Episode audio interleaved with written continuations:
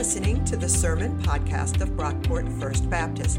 We are a progressive American Baptist congregation located about 20 minutes outside of Rochester, New York.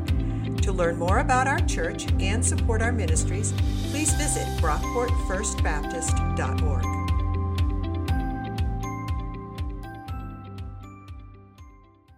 This week's scripture reading is from Matthew chapter 7, verses 7 through 14. It is either in on page 787 or page 788 of the Pew Bibles. I'm not sure because I have two different numbers sitting in front of me right now. Beware of false prophets who come to you in sheep's clothing, but inwardly are ravenous wolves. You will know them by their fruits. Are grapes gathered from thorns or figs from thistles? In the same way, every good tree bears good fruit, but the bad tree bears bad fruit. A good tree cannot bear bad fruit, nor can a bad tree bear good fruit. Every tree that does not bear good fruit will be cut down and thrown into the fire. Thus you will know them by their fruits. Not everyone who says to me, Lord, Lord, will enter the kingdom of heaven, but only the one who does the will of my Father in heaven. On that day, many will say to me, Lord, Lord, did we not prophesy in your name, and cast out demons in your name, and do many mighty works in your name? Then I will declare to them, I never knew you. Go away from me, you who behave lawlessly. The word of God for the people of God. Woo! Thank you, James. Um, these verses hit me hard this week, and I hope it's stirring just a little bit inside of you um, as we embark on this section. I sat in these verses a lot, and I asked for God to show me how to make these real for all of us, because often these verses get totally um, used only for leaders. And so, before we begin, please join me in prayer. God, open our hearts, open our minds. I ask, Lord, that you would make your presence known, that we would feel your hand and your guidance on our journey today and always. Lord, move me aside. May the words of my mouth and the meditations of our collective hearts be acceptable to you, our rock and our redeemer. And all of God's people said, Amen. So beware of false prophets.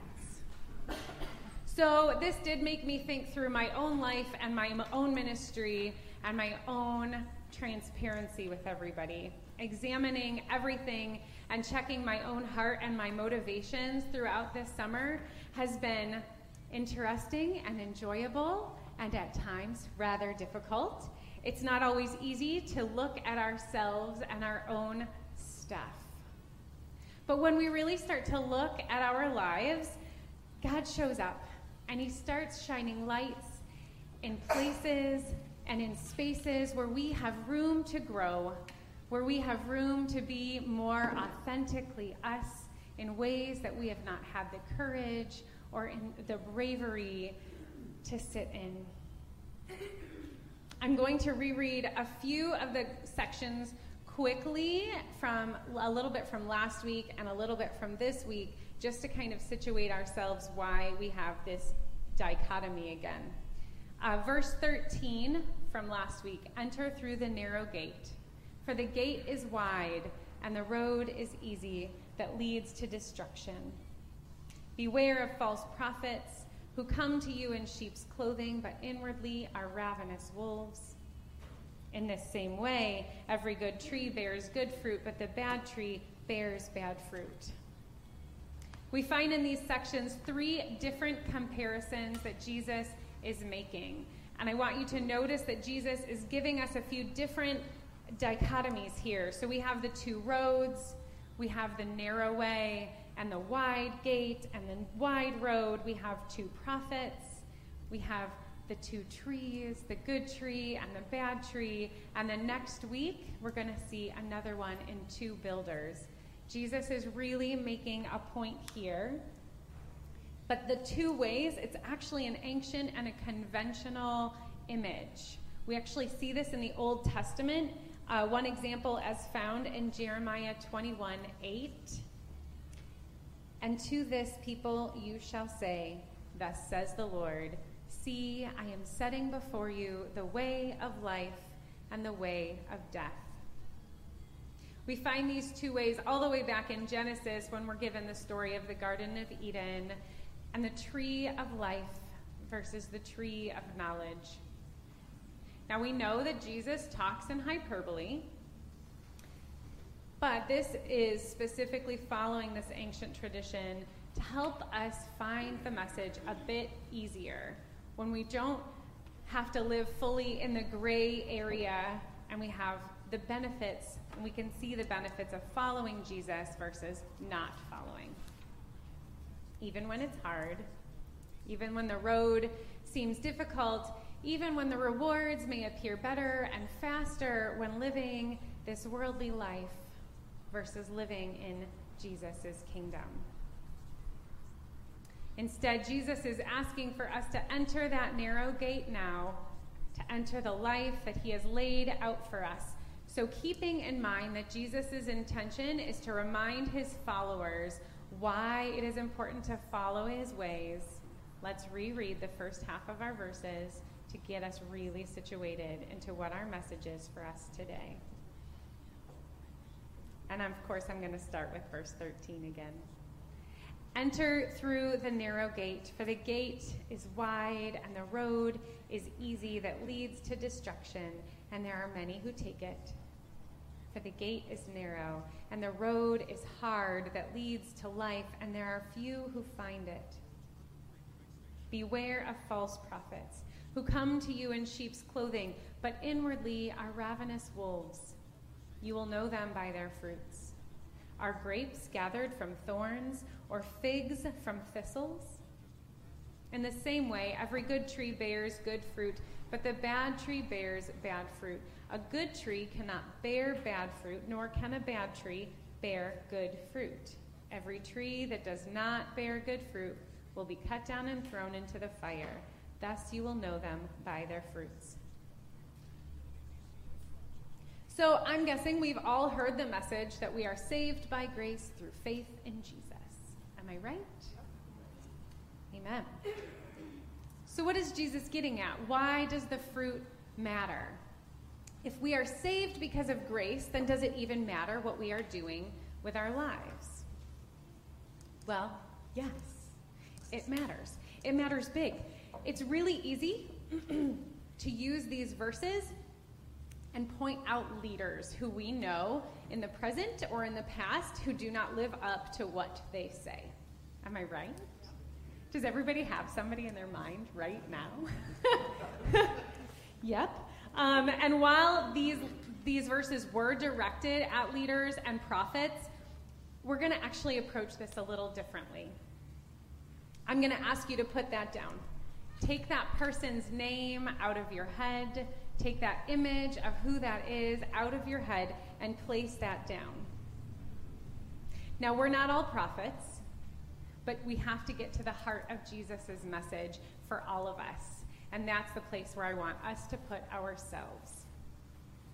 At some point in all of our lives, even the children that are in here, in all of our lives, there is going to be a time at which somebody looks up to you.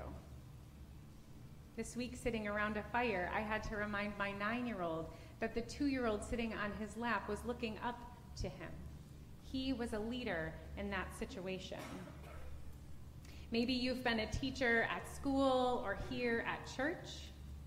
Maybe you're a parent, an employer, a manager, a council member here, an older sibling, an advisor. In some way, God has placed you in that point in your life. We've all been put there. People will look up to those around them. It's just a human characteristic. We look at the people around us and we think, oh, I want to be like them, or oh, I really don't want to be like that. I really hope that I'm. You get it. We all compare ourselves constantly. So today, I ask that you sit your, situate yourself in the position of the prophet in these verses. Put yourself in a place in which others are looking up to you and trying to learn from you in some way. And now you're there. You've decided to follow Jesus. And following his ways through that narrow gate, down that narrow and at times very difficult path, is the way that you're headed. You've decided to trust that Jesus is walking right with you and that you will be trying to follow his ways through life. Okay, so now what? How can others look at you and know that this is the way that you have chosen to walk, chosen to live? How can they tell that you are a follower of Jesus? By our verses. How can you tell? The fruits. The fruits. We have to walk this really strange line here because it is true that we are saved by grace, and we don't believe that our salvation comes from what we do. However, when we are living our lives with Jesus at the center, we cannot help but be formed. And from this formation, from our spirits shifting, from our love of Jesus, we will see a difference in the way that we live, in the way that we act. I've used this verse before out of the overflow of our hearts, our mouth speaks, but also out of the overflow of our life. We live in ways that only Jesus can lead us. Does this mean that we're going to be perfect? No, of course not. We will make mistakes each step of the journey. We will raise our voices occasionally in the wrong direction. We will get upset and we will get frustrated. We will hurt people without intending to. However, one of the things that I have learned from all my beautiful friends that I'm looking at is this does get easier, I am told, the longer we walk with Jesus. So, I want to share some grace though, because Jesus is all about love and grace for those of us who take a little longer to give him our whole selves. We find in Luke 13 a little lesser known parable using a tree as an example. As a quick side note, there are so many trees in the Bible. When people ask me why I'm a tree hugger, it's just because of that. All right, that's totally a digression. um, Luke 13, verse 5.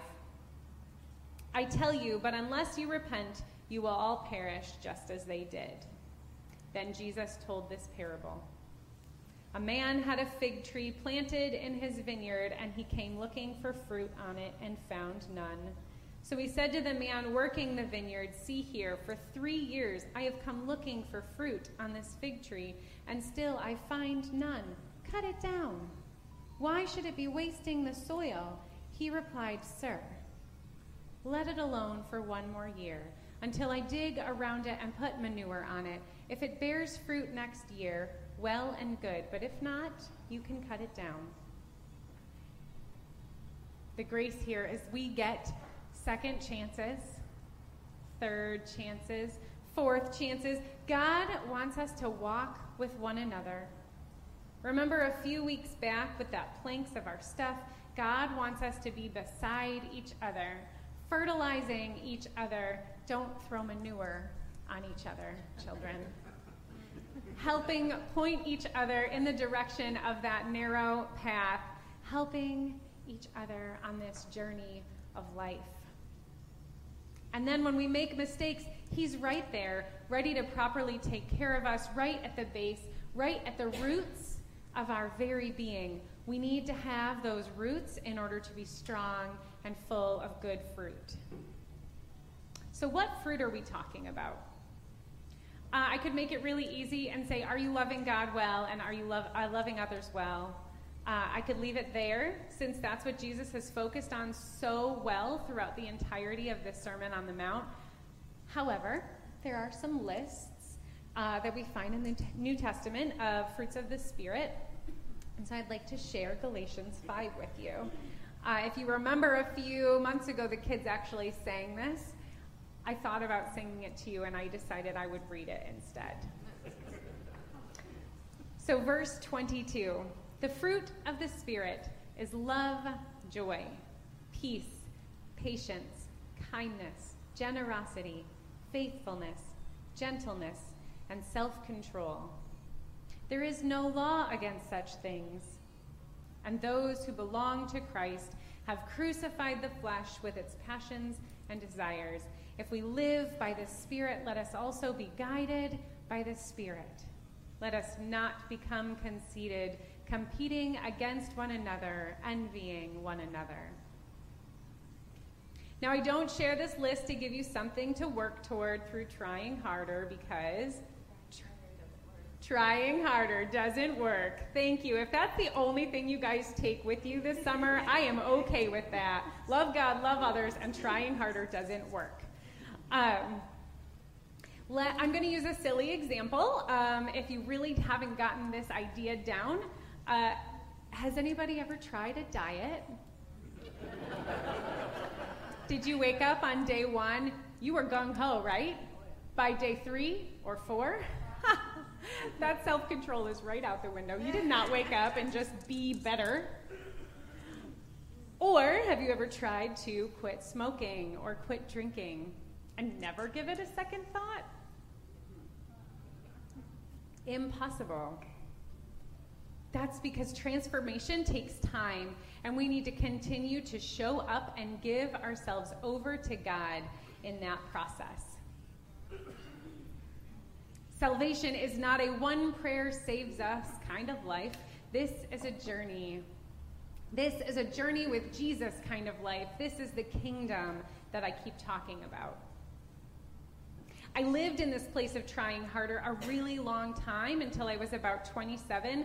This was my modus operandi, my MO. I lived in the place of trying to be something I wasn't. It took years of therapy and 12 step groups to stop trying and start letting Jesus be this guide. And I'm not perfect. And I don't expect myself to be. And there's times in which I still operate out of my own stuff instead of what God is telling me to do. And when I start to feel myself slipping far too much into that, I run myself right back to a 12 step group and I rediscover the Spirit. Sometimes we need support in ways that only groups and therapy can help us.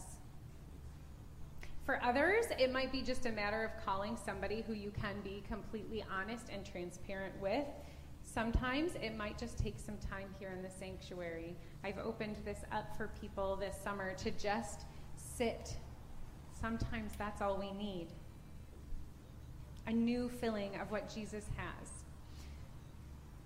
So, if we don't want to be a false prophet to those who are looking up to us in our everyday lives, we need to start checking our hearts and our motivations well. Not looking for perfection, but progress not looking for final judgment in this. Because these verses could easily go right down to final judgment. I don't want to go there today. I want to sit right in the kingdom life that Jesus has for us today. The way that we can look and see if we are living the life that Jesus is calling to us to is to look at our fruit. So I'm going to do something different. And I hope that you guys enjoy this. Or if it makes you a little uncomfortable, I'm okay with that too. I'm going to go through a series of questions. With a slight pause after each of them, I want to give you guys some silence to reflect as I go. Feel free to grab your sermon note sheet or take pictures of some of the questions. If I say something that makes you uncomfortable or gives you pause, write it down. Give yourself something to ponder this week. If you see a therapist regularly, bring it to them. If you want to get together and talk with me, I will find time for you this week. All of these in questions are intended for you to think about your general self, not the once in a while self that bites back sometimes, but the one that is typically right at the surface. So let's get started the first question Are you loving toward all people during most circumstances, or do you tend to be a bit grumpy or gruff toward others? Would somebody else describe you as loving?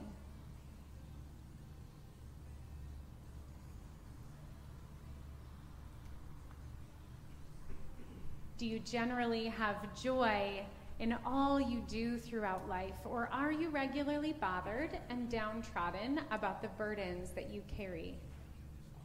Would somebody else call you joyful?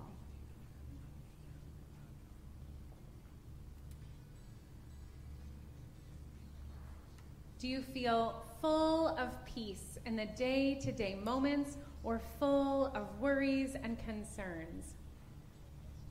Would your family call you peaceful?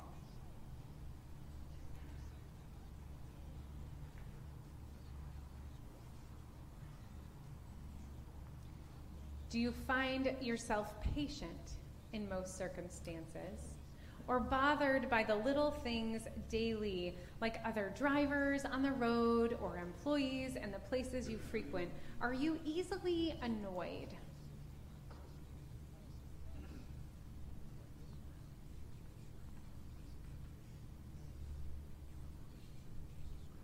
If someone were to describe you, would they say you are kind? Or would they say you are critical, mean, angry, grumpy, fill in the blank, toward those whom you do not want to live life with or to walk life with?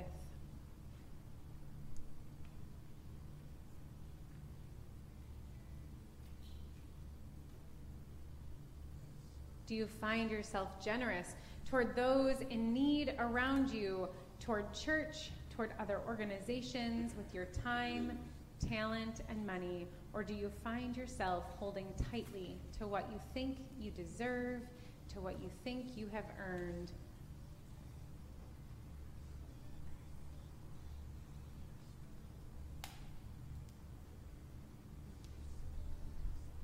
Do you find yourself reaching toward God in faith when the going gets tough?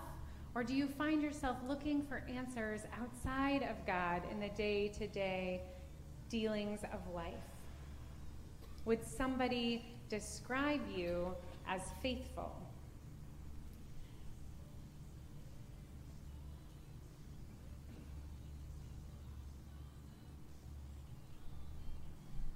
when faced with a difficult circumstance or task that you just don't feel like doing, do you find yourself responding in a kind and gentle manner, or do you find yourself a little prickly and responding more out of anger or frustration?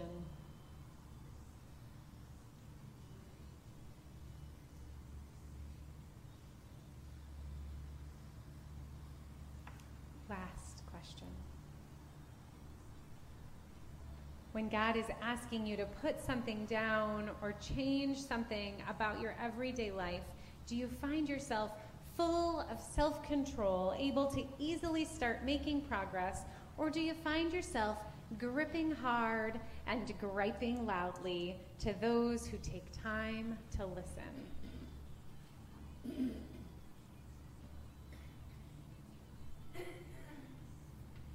I don't share these questions to elicit shame or guilt at all, not one bit. We all have room for growth in these areas on this side of the grass. We all have days in which we just struggle to find these fruits in our lives. That's normal. But if you sat here and found many of the opposites of these fruits to be your regular life, maybe it's time to examine what true kingdom life does and could look like for you. Guys, there is so much hope in Jesus.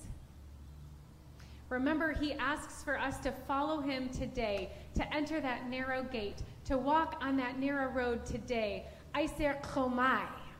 Now, enter. You can make a change. I don't care if you're eight or if you're 80 you can absolutely make progress and change the way that you interact with the world around you. I knew the sweetest couple in Arizona, um, and they were really instrumental in my walk. I met them when I was 28, and at that time, they were in their mid to late 70s. I don't quite remember how old they were. They'd been married about 35 years, and they uh, they, they had been on their second wedding for both of them. In getting to know them, they just exuded the fruits of the Spirit in the way that they interacted with each other and the way that they interacted with the entire church. Every time I saw them, they just embodied the fruits of the Spirit. Not once, and I spent a lot of time with them, did I see a moodiness or a negative interaction.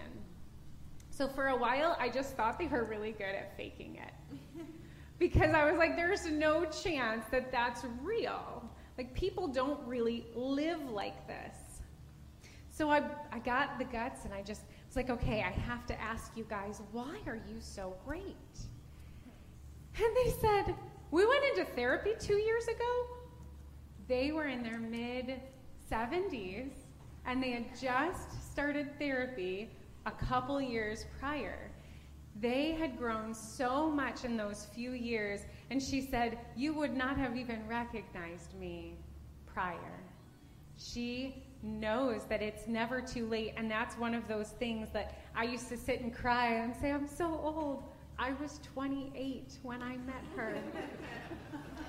and I thought that there was no chance for me to change, that there was no way I would ever be anything different, and she would laugh at me. I really thought I was old. I know better, don't worry.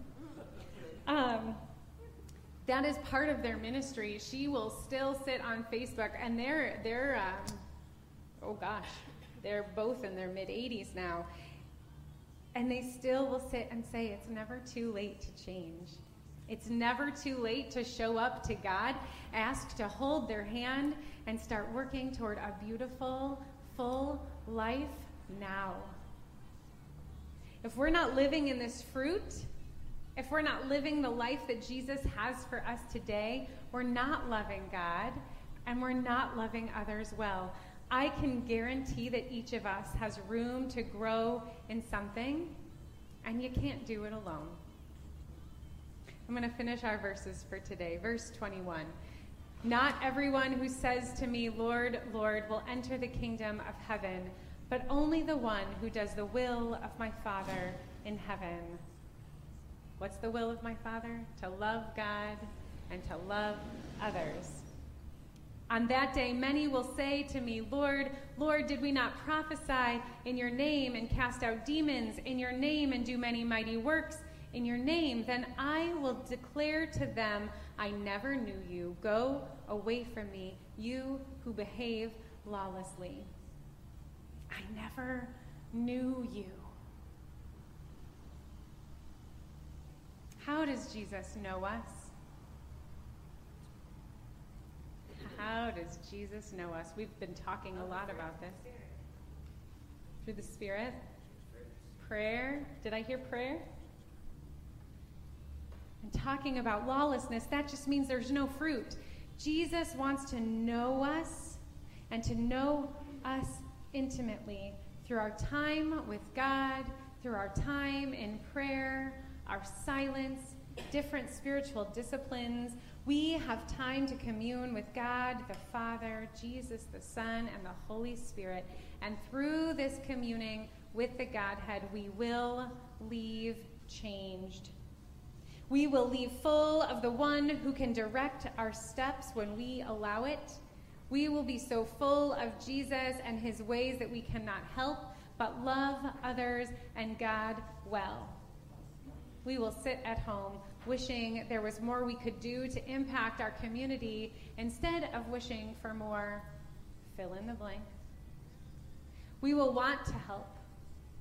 We will want to love, to assist, to offer our gifts in ways that only God can spark within us. We will annoy those around us because we cannot stop talking about how we are ready for God to use us in big ways. I want to see this for us here at Brockport First Baptist. I want to see people so changed that your friends start asking you what's different. I want to see you so excited about what we are doing inside and outside these walls that you cannot help but share with those you meet and those you've been friends with for the last 20 years. I want to see you so full of peace that you comfort those around you. I want to see you so generous that you are willing to give up most of a Sunday now and then to help with the gathering table. Shameless plug, sorry. I want to see your joy and enthusiasm match mine. I dare you. I want to see us changed people, glowing in the light of Jesus so brightly that we start to affect change to the community around us in big, big ways. Please pray with me. God, you are so good. Thank you for being a God of second and third and fourth chances. Thank you for being willing to walk alongside us. Thank you for not expecting perfection, but progress. Thank you for being willing to help us grow in your ways, in your light, in your fruit.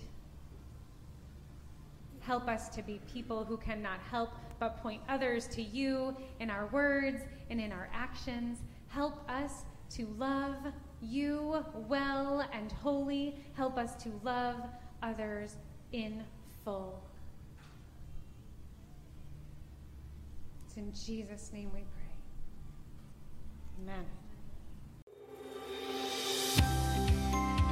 Thanks for listening. If you enjoyed what you heard, please be sure to rate, review, and subscribe to this podcast on iTunes. You can connect with us on Facebook at Brockport First Baptist, on Twitter at BrockportFB, and on our website, brockportfirstbaptist.org. Our theme music was composed by Scott Holmes. This has been a production of Brockport First Baptist.